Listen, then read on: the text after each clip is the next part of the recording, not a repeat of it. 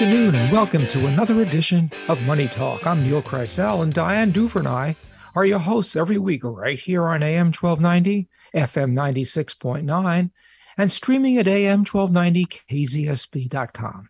We're repeated at 11 and on Saturdays at 6. We're brought to you by Cornerstone Home Lending, whose highly trained and experienced team takes great pride in helping people with home financing, offering competitive rates and a wide array of loan programs. American Riviera Bank, smart banking for smart people in Santa Barbara at Figueroa and Anacapa Streets and in Montecito's Upper Village. And Arlington Financial Advisors, a leading wealth management firm in Santa Barbara, providing its clients with the personal care and attention of a small independent firm, coupled with the vast resources of a major financial institution. Hi, Neil. How are you today? I'm doing fine, but I'm preparing for the heat. Apparently, it's going to get very warm here. I know. That's what I keep hearing. You know, again, you'll have to lodge that complaint with your real estate agent. I know. I was told it never changes between 72 and 72. So I'm good. I, but I've been here tw- almost 24 years. Do I have a case uh, against my broker or is it too late? I think you're, uh, what, it, what is it called? The uh, latches expired. The, uh, yeah. yeah. the, the, the part where you have the case. But, anyways, we are thrilled to welcome to the show today Wendy Domanski, who's the owner of Wink Face Photography. Wendy, thanks for being our guest today. Hi, Dan. Thank you so much for having me. So, the, the first article I have today is about how we know whether or not we're in a recession. And um, many pundits take a look at gross national uh, income and gross national product uh, as if they were the same, but they're not.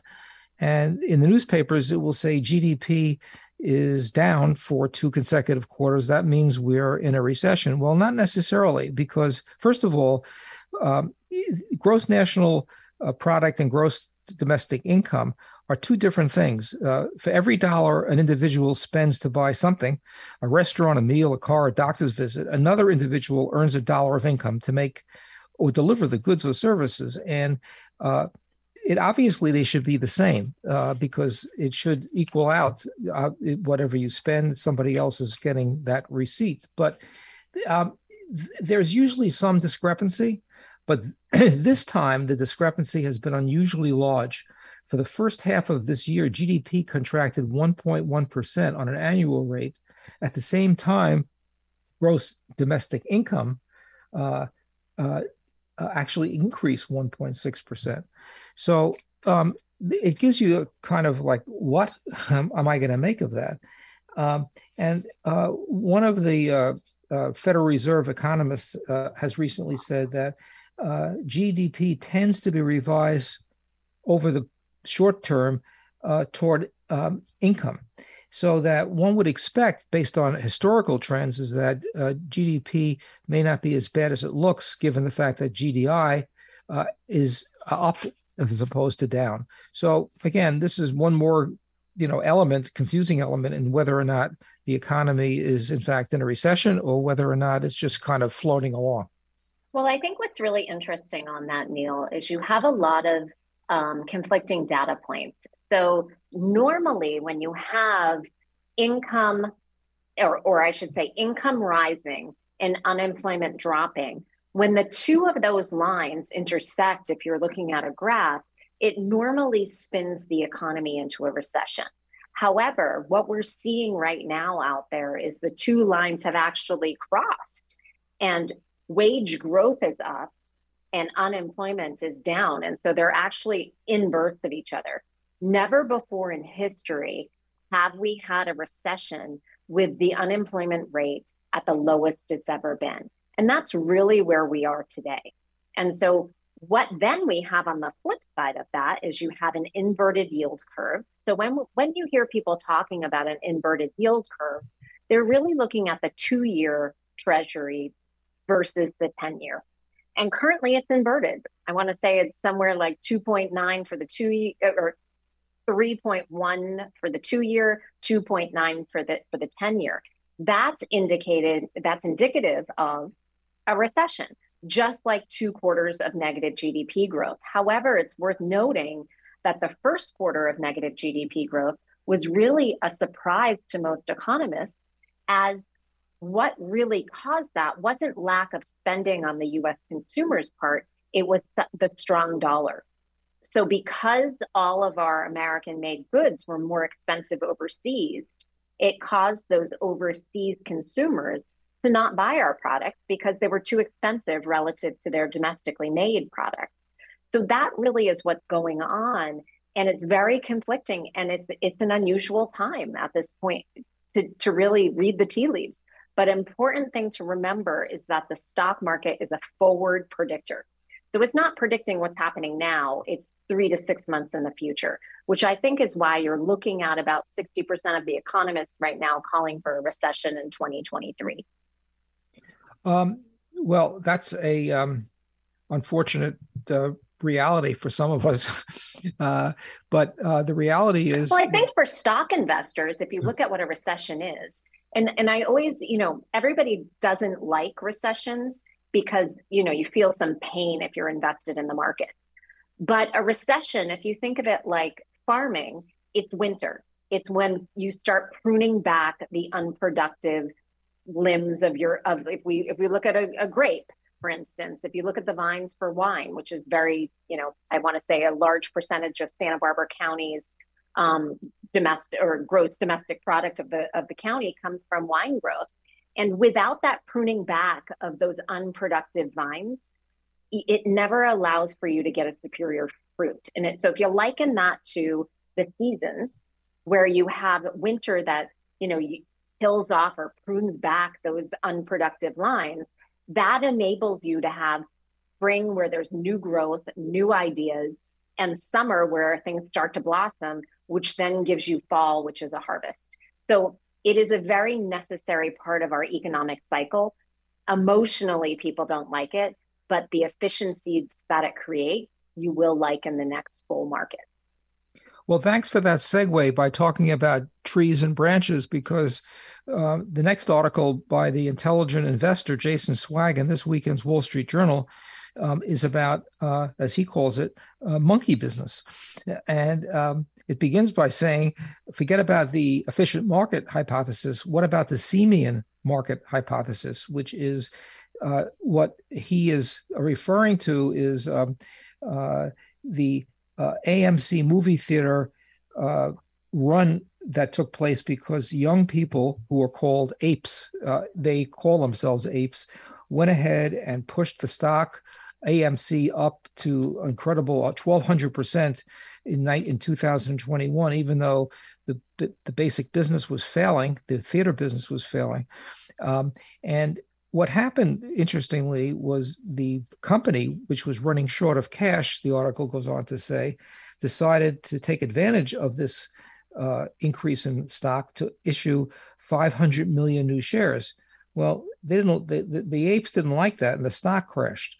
Uh, then, in order to figure out how to get around their own apes, they came up with a preferred stock issue, which um, is a hybrid, actually, a preferred equity that's convertible into uh, AMC stock. And by the way, uh, the, the, the, irony isn't lost. The symbol for this preferred stock is APE. And um, the uh, APE was a way to get around uh, the rejection of the shareholders uh, issuing new shares because the preferred stock did not need shareholder approval. And so you, by the way, uh, AMC is now down to almost its all time low. And in fact, this may have backfired. And yet, I'm going to go to the next article. Uh, there was an article in the New York Times that, that said the preferred stock deal is being closely watched by other uh, investment bankers because they've looked at this as a way to get around shareholder approval. That is, if in fact you can issue a preferred stock without uh, approval of your shareholders and have that stock converted convertible into common shares, uh, it's a way to go ahead and issue more shares uh, without having to get approval. So um, uh, people are watching this beyond simply the, uh, the, the shenanigans that AMC is doing. Well, it kind of sounds reminiscent of you know what was going on with the SPACs. And when people start to do a run around the rules, it's where you want to run away from the stock because no good management company wants to circumvent their shareholders because that's usually their who they're reporting to. And so AMC, you know, the eights as um, Jason Zweig so articulately calls them, I think they're going to find themselves if you invest in a business that can't make money, their winter time has come. It's time for them to die off. And that's just the reality of it.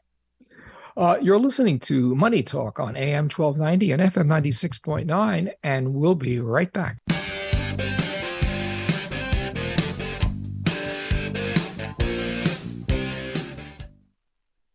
For prospective homebuyers, one of the most important steps of the loan process is getting clear and honest information from someone who will speak plainly and truthfully about loan programs and options. I'm Kelly Marsh, Vice President, California of Cornerstone Home Lending, where our highly skilled and experienced team takes great pride in helping clients obtain home financing with honest, knowledgeable, fast, friendly, and efficient service. As a Santa Barbara native who has spent the past 20 years in the mortgage industry and has closed over 4,000 loans, I'd appreciate the opportunity to earn your business and invite invite you to visit thekellymarshteam.com or call my office at 805 563 1100 to learn more about how Cornerstone Home Lending can help you determine the best way to manage mortgage debt to achieve a more stable financial future. Licensed by the Department of Business Oversight under the California Residential Mortgage Lending Act. California Residential Mortgage Lending Act license number 41DB0 California Financial Lending Law license number 60DB0 Loan originator NMLS number 245822. Not a commitment to loan. Equal housing opportunity opportunity.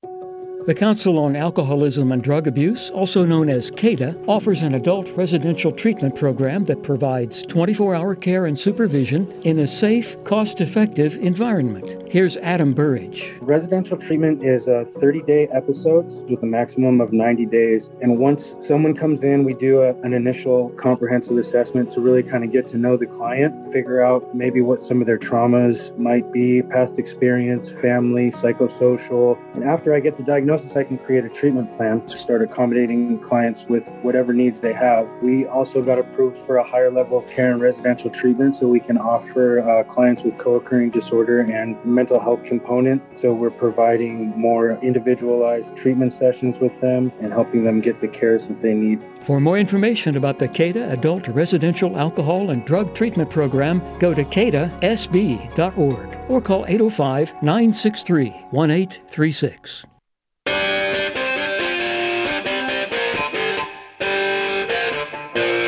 Welcome back to Money Talk, brought to you by Cornerstone Home Lending since 1988, a mortgage banker and direct lender that believes in providing in depth loan consulting to its customers in a personalized and honest manner. And we can be reached at 805 564 1290, or you could email us at moneytalk1290 at gmail.com. So if you're just joining us, you're in for a real treat. We have Wendy Domanski, the owner of Wink Face Photography, with us today. Wendy, thanks so much for taking the time. Oh, thank you so much for having me. I'm super excited to be on the show. So let's start with where are you from? What, um, how'd you get to Santa Barbara and kind of your background? Sure. So I am actually from the Midwest. I have been in Santa Barbara for about five years or so. Um, originally, grew up in Michigan and spent uh, the last 20 years in Chicago. So definitely a Midwest girl, true and true. And then, so let me guess, the weather is what what's attracted you? uh, yeah, actually, what was funny is um, when my husband had asked about coming out to Santa Barbara, it was a cold, freezing day in Chicago, and he he didn't even have to finish a sentence. You know, what do you think about moving out to Santa Barbara? And I don't know if you've ever experienced a Midwest winter, but um, they can be quite grueling. and uh, I said, yes, let's do it. Let's do it. So we've been out here about five years or so. So, so tell me, what is what is your background and what got you interested into in photography? Did you go to school for it, or is it some a passion that you've always had? Yeah, well, it was a, quite a long path to to get to uh, a career in uh, pet photography. Uh, I spent a number of years in sales, and um, I had a very long uh, career in um, pharmaceutical, medical device sales, and you know, it was it was great jobs. I did enjoy doing it. Uh, the the money was great. It's just, you know, it was just not really my passion. And um, you know, my mom would always tell me when I would talk to her about my my jobs, she's like, Wendy, you should really be doing something creative. And and I knew in my heart that something creative and something working with animals was was really the route that I wanted to be on, but I wasn't really quite sure how to get there. I mean, when I was in pharmaceutical sales, my favorite part of the job was um, coming up with fun blitzes, you know, where whether it be painting pumpkins. I used to sell allergy products and I would paint a pumpkin of somebody sneezing and put that in the, the allergist office with a brochure for Nasonex next to it. Um, you know, so that was always kind of what kind of inspired me, the, the creative aspect of it. And so I spent a lot of years just ignoring that voice that told me that I was really on the wrong path. And and then one day when I was in medical device sales, um, we had our national sales meeting. We had those every year. And during one of those seminars, it was a seminar about motivation and doing what fulfills you. And there was a, a, a quote that was on the screen, and it said, Of all the things that people regret most in life, it's the things that they didn't do rather than the things that they did. And I thought, you know, that just really resonated that, you know, I'm not getting any younger. If I don't take the chance and, and do what I feel like I, I should be on the right path to do, then, you know, it's it just i feel it just felt like it was finally time to make the change and so i came home from the seminar and talked to my husband and i was just like you know i'm like i don't know if i could do this anymore and he's like what do you mean and i'm like i just i feel like i want to do something else with my career and and I was like, well, what do you want to do? And just out of left field, I said, I'm going to take pictures of dogs. Which the look and then did he laugh and say, well, how are you going to make money at that? Right. I may have uh, compromised some of our retirement plans by making this. so I'm going to have to talk to both of you right after this call. so, so really, you were. It, it's interesting because it, initially, when Neil and I were discussing you, I assumed you were a regular photographer that then niched into animals. Yeah. So no. so is it just dogs, or do you take pictures of cats too? I mean, or are I, the cat parents not quite as crazy as the dog parents, so you just don't have as many of them? I definitely will take pictures of cats and other animals, but dogs is definitely where that's my specialty. I mean, I've always been a crazy dog person. Not that I don't like cats. I like cats. I just, I grew up with dogs. It was just always as a child. I've, I've loved dogs. Uh, I just begged my parents for a dog. Can I have a dog? Can I have a dog? And every year for Christmas, they would give me a remote control dog, which appeased me for the first eight years or so until we finally got our family dog. And I'm gonna say that's a great idea. My kids want dogs right now too, and I'm gonna have to Christmas get them a remote control dog. they make them a lot more realistic. yeah, try it works for a while until it just stops working, and you get sick of the whining and begging for it. And um, so, yeah, I mean, it's it's it's mostly because I mean, I just I know dogs. I've volunteered in animal rescue, and just you know, I just I I I can speak dog. I don't I can honestly say I, I, I love cats. I can take pictures of cats. It's just I don't feel like I'm as suited uh, at cat photography as probably dog photography. Have you ever got have you ever gotten bit, have you ever gotten bitten by one of your uh, subjects? That's a good question. Um, I'm going to knock on something. I don't know if you can hear this. I'm knocking on wood. I have not, but I have come dangerously, dangerously close. And I'll have to share a picture of that. It was actually during um, one of, um, I was in Chicago and I was taking a picture helping somebody in rescue with a German Shepherd. Not that German Shepherds are great. I have German Shepherd mixes. It's just this one was probably not raised great. And so I, I knew I wanted to help him out and, and take pictures. And um, it was a, a, an amazing trainer. So I felt very confident that um, you know, the dog would be fine, had a kind of a shorter lead. And so I knew that the dog was nervous around people. I wanted to keep my distance. And so I had a long focal length lens and I was far enough away. And the dog was trying to bark at me, lunge at me. And I didn't react because I'd been around dogs at the shelter and just dogs, you know, all kind of behavior. And I trusted the trainer. She let that leash down on accident when he lunged at one point and came within literally inches of my face. And I was still shooting my, my trigger, uh, my shutter. So I, I was able to capture that moment. And after that, I got a little bit more nervous. Didn't put as much trust, you know, 100% trust in everyone holding the leash, but um, I'm always cautious. I, I, I wonder if uh, wedding photographers have the same problem with a bride who's who's mad at somebody. Oh, bridezillas. Oh, there are groomzillas out there too, Neil.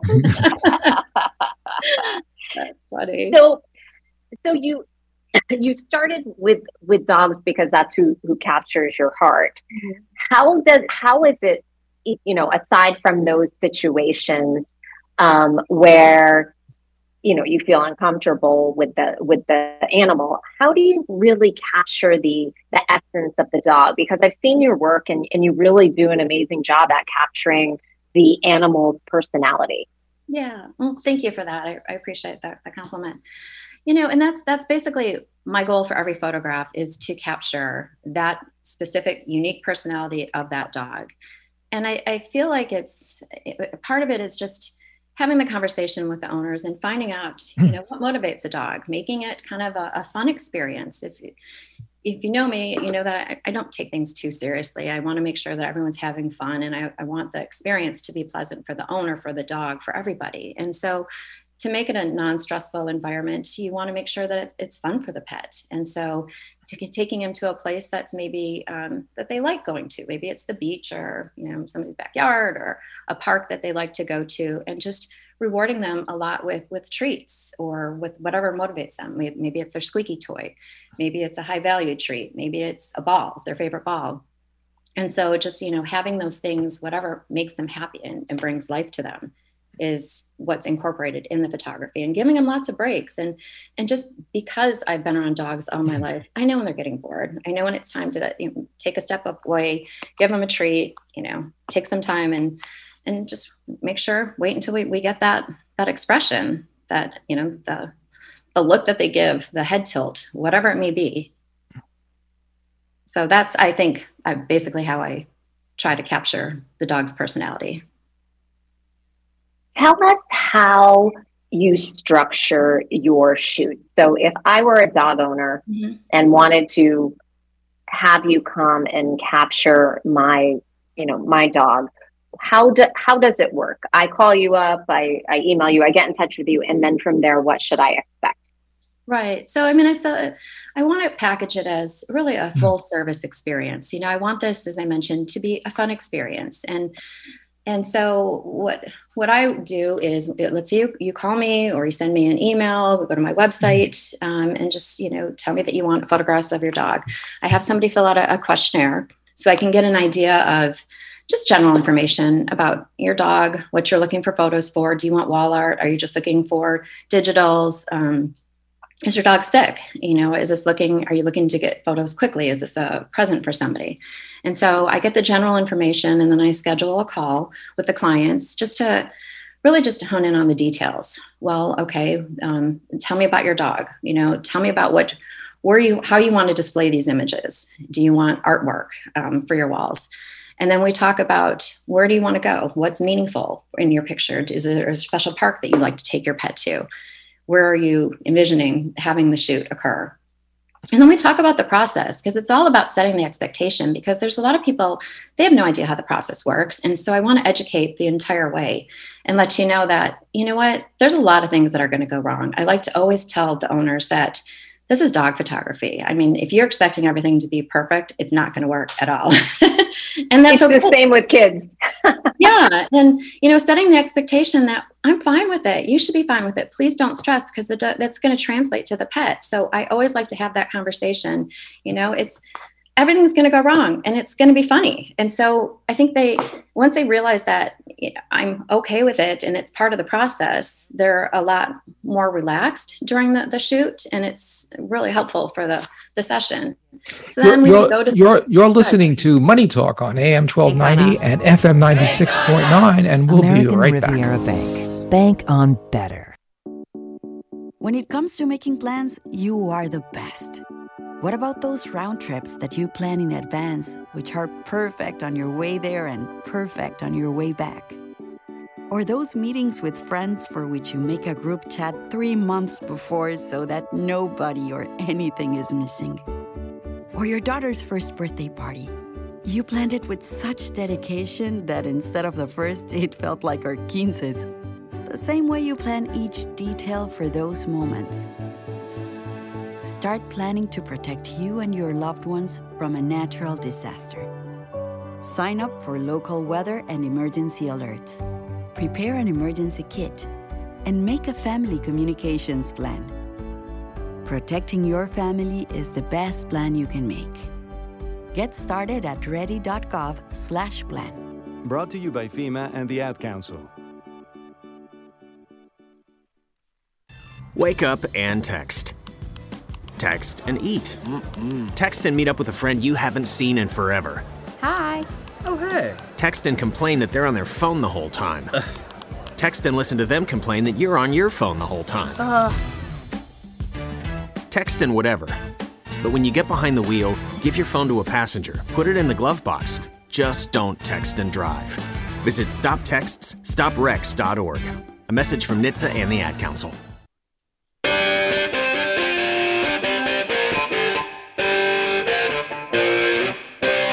Welcome back to Money Talk, Money Talk, brought to you by Arlington Financial Advisors, a leading wealth management firm founded on providing thoughtful, objective, and comprehensive financial guidance for families and entities who are seeking long-term financial confidence.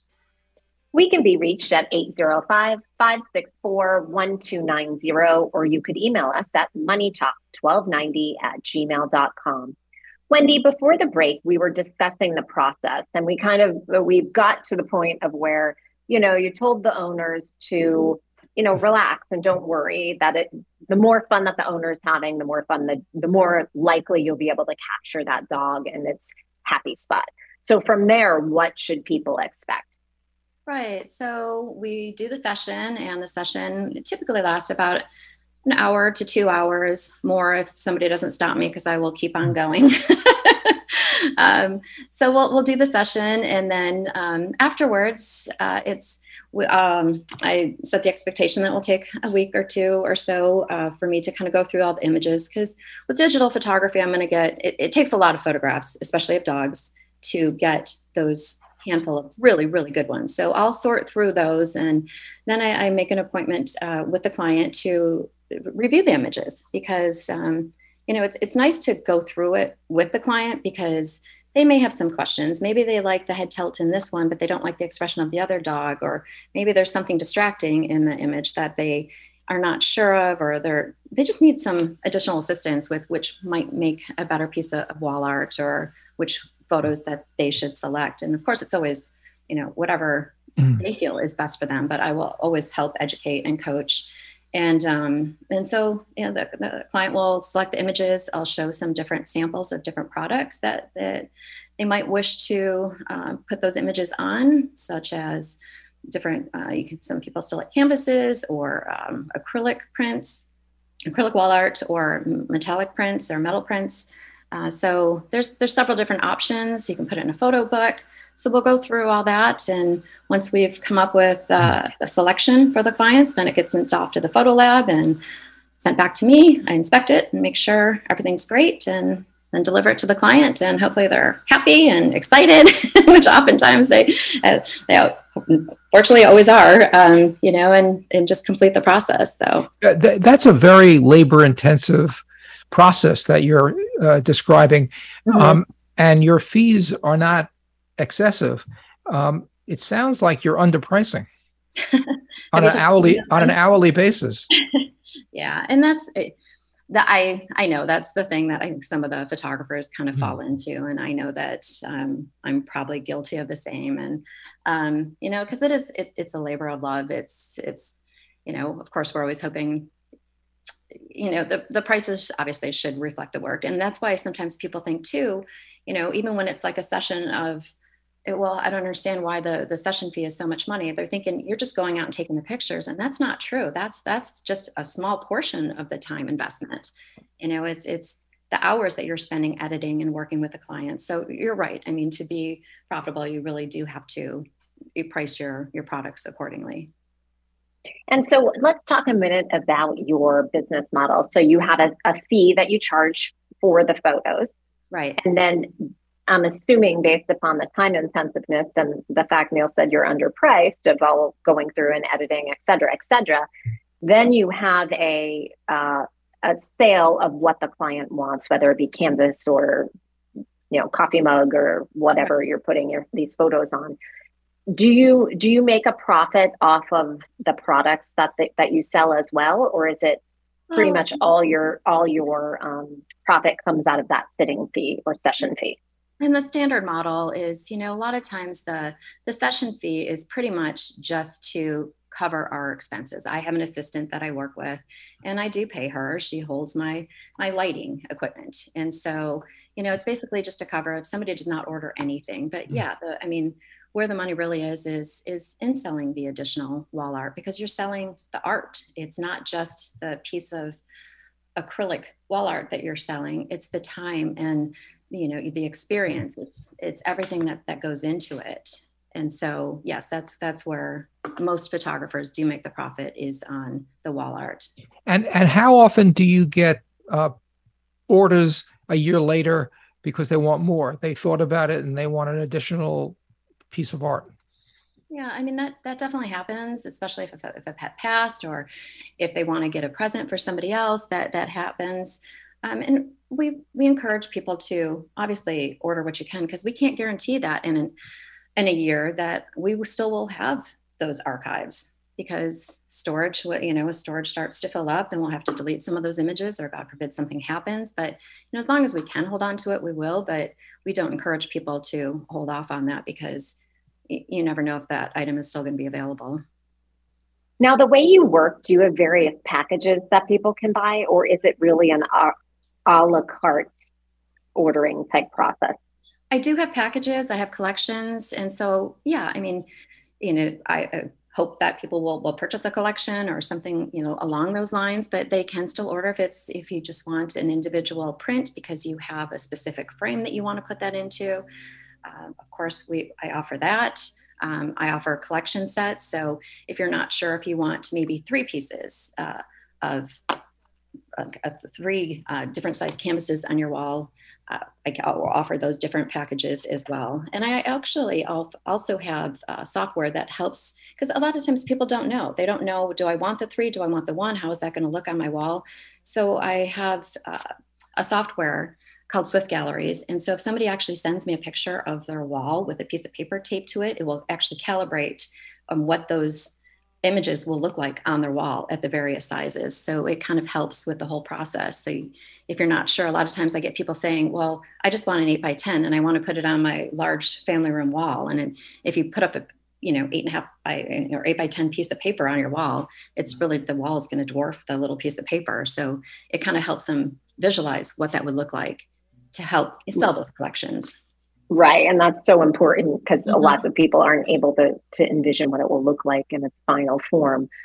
So I've got to imagine that with Photoshop is a big help in what you do, especially if you're dealing with multi animals. You know, I find that when I look back at my wedding photos, many of my images were photoshopped.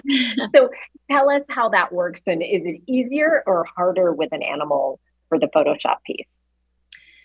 I would say almost all of my pictures that I take, I, I do photo, I do use Photoshop. And the reason being is because some people think that they could never get professional photos of their dog because my dog would never behave properly in, in a setting where it would have to be off leash. If you look at any of my pictures, you're not going to see the leash. The leash is distracting. You're not going to see people in the pictures. The people are distracting. And so pet safety is my number one concern. I would say that 75, 80% of those dogs in my photos actually were on leashes. And I utilize Photoshop to remove those leashes, to remove those distracting elements. And it's just based on safety. I would almost, you know, I encourage people to leave those leashes on because I don't want anything to happen to the pet. So when I go to someone's house uh, who's divorced and I see pictures of them with their kids, but not their first wife, they were probably photoshopped? probably. You're listening to Money Talk on AM 1290 and FM 96.9, and we'll be right back.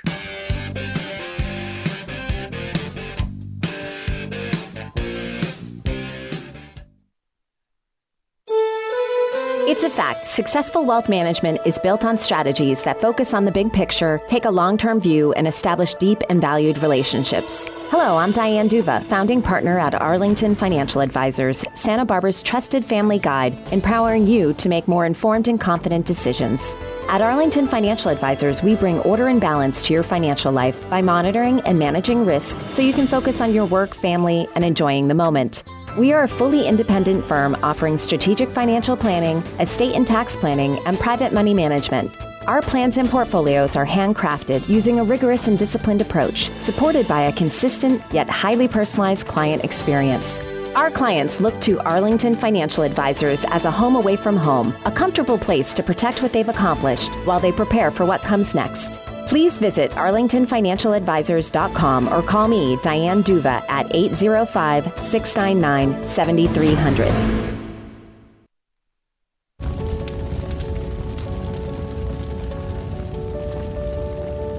A single ember that escapes from a wildfire can travel over a mile, carrying a world of trouble. It can land, ignite, and destroy your home and community. You can't control where that ember will land, only what happens before it does. With simple things like clearing areas around buildings, knowing community safe zones, and being prepared for wildfires, you could keep this from turning into this. Your home is better protected from wildfire when your whole community is prepared. Visit fireadapted.org for more tips on how to get started adapting your home and community to wildfires. A public service message brought to you by the U.S. Forest Service and the Ad Council.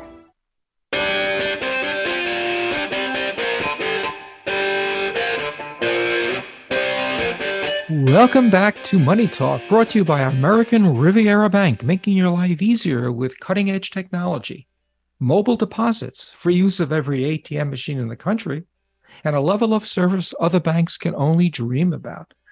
So, Wendy, before we were talking about Photoshop, when you take something big out, like a person who's holding the dog, what is replaced? Do, do you able to get the grass or the trees behind uh, uh, the person or is it blank? How, how do you deal with what's behind the person? Sure. And that, that's an excellent question. So in Photoshop, what I will typically do is I will obviously take the photos of the person holding the dog in position, keeping them safe. And then I will ask them to leave with the dog and just, and I stay in the same exact position. I keep the camera in the same position, the same f stop. I mean, I keep all the settings the same. And I will just take a couple more pictures and use that I always call it a donor picture because I will then take it and do like an overlay and put a layer over it and then just erase out the things that I don't want in there. So it will be replaced with what truly was in the background originally. And Photoshop oh. is pretty intuitive when it comes to, um, you know, swapping the backgrounds out like that. Now, uh, do you also take pictures of owners and their dogs, or is it always just the dog? I do. No, absolutely. And, and I always ask uh, the clients too, do you want to be in any of the photos? You know, sometimes they say yes, sometimes they say no. And so, um, you know, that's, that's always an option because I, I, love connect, capturing the connection that people have with their pets. And so that's just depending on what they want. And people are, in my book, a little bit more challenging sometimes than the, the pet. but um, to take yeah. a picture or just in general? just in general. I'm just kidding. no, I, I kid. I love people. I love photographing people. It's just sometimes, you know, the dogs. It, what I love about a dog is what makes them so unique. You know, their big goofy ears or their underbite or just whatever kind of just is unique about them. When the people come in, they're like, "Oh, can you Photoshop me? Can you make me look skinnier? Can you liquefy this? Can you, you know, whatever it is that they're uncomfortable with?" And so I have to kind of work with whatever insecurities that some people may have and so it's They're, they can articulate their insecurities where dogs can. don't dogs embrace it so what are the tricks to get a dog to pose because i've got to imagine that you know they can't always just be cooperative but maybe they are i I see one in the back of Neil's uh, Neil's screen right now, just just hanging out listening to you. But I didn't see which one. yeah, um, gosh, I've been doing this, like I said, for about seven years. And so I've learned many, many, many tricks. The thing about dogs is that it's always the element of surprise. And so it's it's noises it's the squeaker it's the food it's whatever it is that really kind of is going to get their attention. And um, to to get those looks and to to get their attention it's it only works maybe once twice maybe three times and then you have to move on to something else. So if you go into my my bag of goodies you will see i mean somebody would probably want to analyze, you know, my brain going, what kind of bag is this? I have rubber chickens, I have a harmonica, I have whistles, I have peanut butter. I mean, Neil saw it. so, um, so there's a lot of things that I have. And you know what? I've become very good at making really odd noises, dolphin noises and strange noises. So I always tell people when they do a session with me, I'm like, okay, be ready, wear your sunglasses because I'm going to sound really embarrassing. mm. So and people are always like, "No, have you ever encountered a dog that just would not cooperate? That you could not capture them and their essence?"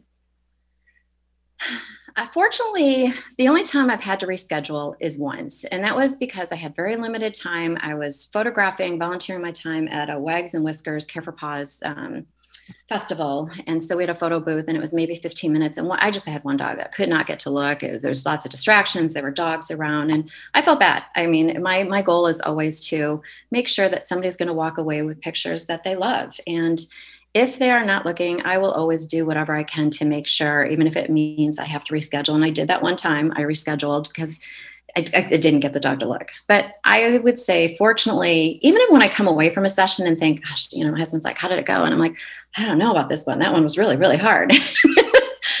and there's always something. I mean, there's always something that you can gather. And like, like I said, I've been doing this for so long that I, I kind of know what I can do to get them to look. Um, so I fortunately haven't had them that happen um, more than once, but not to say it, it, it won't happen. The, the, ones that are really challenging are the ones that are very nervous or maybe don't respond to noises or can't hear, you know, those kind of things. And so I will do whatever I can to make sure that somebody's going to walk away with images they love.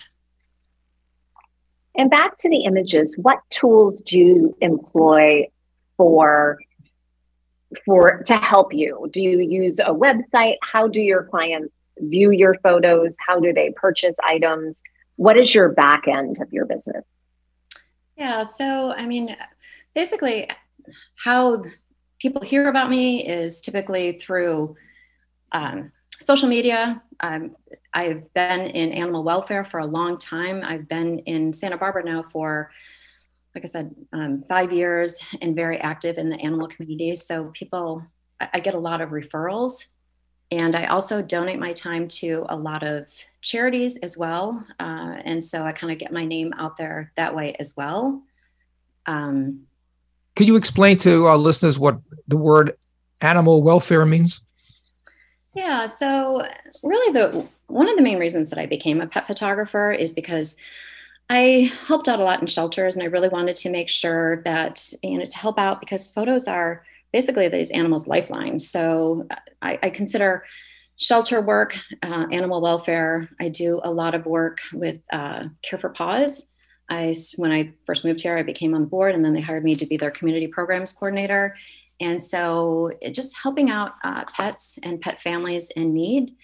Um, also, in terms of like animal welfare, I have donated my time and my services to help with different fundraisers, uh, whether it be uh, people's making donations to get their pets on a calendar, like for Shadows Fund, where they have a sanctuary for dogs um, that are a little bit harder to place. For Mead Canine Rescue, that is basically a sanctuary for senior dogs uh, that have pretty much been discarded. And so, animal welfare, in my mind, is anything to help advance animal welfare and the animal welfare community and, and people and, and pets in need. Yeah, it's amazing. I know people that purposely go out and uh, rescue older dogs, which to me is is is not only wonderful, but it's very difficult because any of dog owners that have lost a dog know how difficult it is. And when you are adopting a 12, 13 year old dog, you're looking at uh, obviously a period of, of mourning somewhat ahead. So it's really great that people are now taking an interest in, in working with very senior dogs. Absolutely. And it's heart wrenching when you see at the shelter, too, somebody that has turned in a family dog after 14 years and just how depressed they are at the shelter. They won't eat, they won't look out of their kennel. They're just depressed. And that somebody has in their heart to go and and give their final years, who knows how long they have, but just to make sure that they have a really good life, you know, for however long they have with them. It takes a very special person to adopt a senior. I've, I've, always said that people should have licenses to buy to get a dog because uh, a mean dog owner is really, I think, one of the more horrible things uh, to you know to give up a dog when they're a senior or to, because you just happen to be moving is is uh, is just be is just beyond me. Um, you're listening to Money Talk on AM 1290 and FM 96.9. And believe it or not, we'll be right back with our final segment.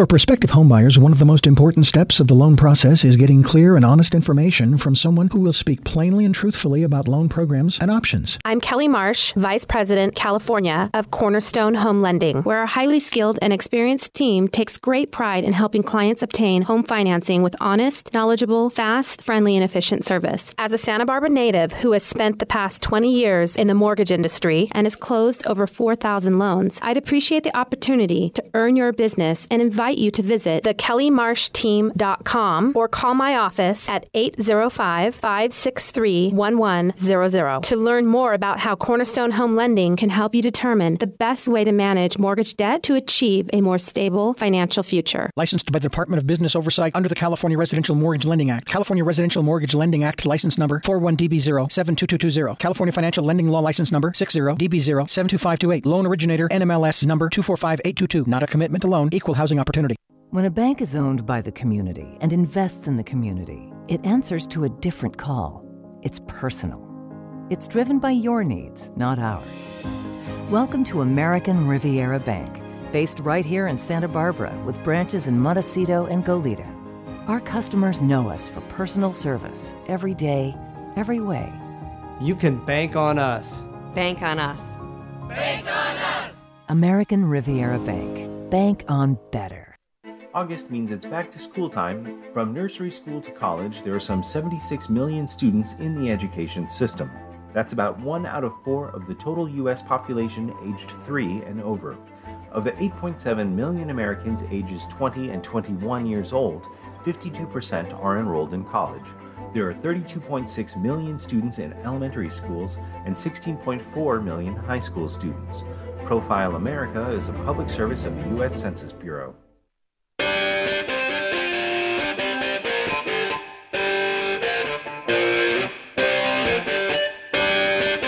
Welcome back to Money Talk. Brought to you by Arlington Financial Advisors, a leading wealth management firm founded on providing thoughtful, objective, and comprehensive financial guidance for families and entities who are seeking long term financial confidence. I want to explain that brain freeze because I was about to say, uh, welcome back to About Education, brought to you by, and I was going to talk about my Wednesday show, and they would have taken me away with white coats. So at least I caught myself. Good, good job, Neil. Good job. Wendy, we have, I'm like moving on from here. I have um, a people photographer who uses a service called SmugMug. Mm-hmm. Is that something that you also use? And if so, what does that do for you and your business? Yeah, so SmugMug, I do actually use SmugMug, and it is a uh, online gallery. So it is a way to store the images, share the images. There's also, you know, for different products that may be something that I don't offer that I, I, don't sell through my lab. They have a professional photo lab attached to it as well. So let's say, for example, you want to uh, save the image uh, and then you want to put it on a mug or something like that, those other type products. Uh, it's just a way, it's a convenient way for you to uh, save the images, store the images, and uh, get other products that you might not be able to get elsewhere in today's day where many of the photo developing places have gone either out of business or have moved to a centralized location where do you get your photography developed? Do you do that? Is that something you do yourself, or is there some place in town that you do get it developed? Sure, uh, that's that's a great question, and it, is sad that you know, the Samys of the world and you know places like that, where us photographers relied on so heavily for local support. You know, unfortunately, with everyone purchasing online and things like that, it's it's harder to get those um, services locally. Uh, for photo labs, I, have actually been using the same photo lab uh, since I started in photography, and so it is a lab that's that's located um, in the Midwest, and they do ship all over the country, all over the world, and it's one where they do offer products that will last a lifetime. So it's not um, just like a, a, a drugstore or something like that, where you're just getting your photos processed. I mean, it is you know the the high end equipment that will archive the images for I think they guarantee like 100 years or so. For somebody listening out there, what is the, and they have a pet, a dog preferably, that they want, that they can't live without getting professionally photographed, what is the best way for them to reach you?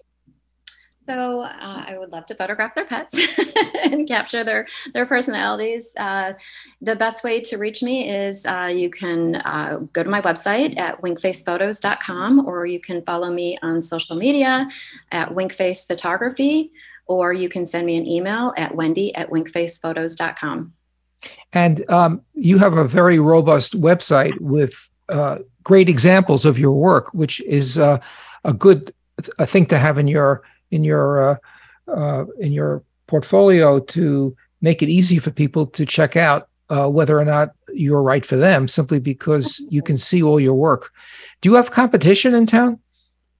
I do, but you know, um, you know, and, and, maybe ten years ago there weren't as many pet photographers, but we all offer a different service and style, and so maybe my style might not be some something that somebody wants, but maybe because if you haven't checked out my work, I am my photos are very kind of in your face, showing the personality. I love really um, stunning backgrounds and um, with sunset pictures. I mean, they're very vi- bright and vibrant and you know almost whimsical and so maybe you want something that's maybe a little bit softer and you know the the pretty ethereal kind of look and things like that you know then maybe that's the photographer that you go for so definitely i recommend checking out uh, their, uh, the photographer's work and seeing what aligns with what it is that you're looking for. It, what, what I can say about your work, I have Weimaraners, and anyone that knows about dog photography knows about William Wegman, uh, who sells his work for 60,000 a photo, and he takes pictures of Weimaraners, which he dresses up like humans. Mm-hmm. And most people then think of Weimaraners as greatly photogenic and very uh, uh, very iconic because of the way he's able to make them, and because Weimaraners have, have great expressions to make them look like humans. But you actually make the dogs look like they are and make them their personality come through, which is, I think, what makes you um, really unique in the in the field.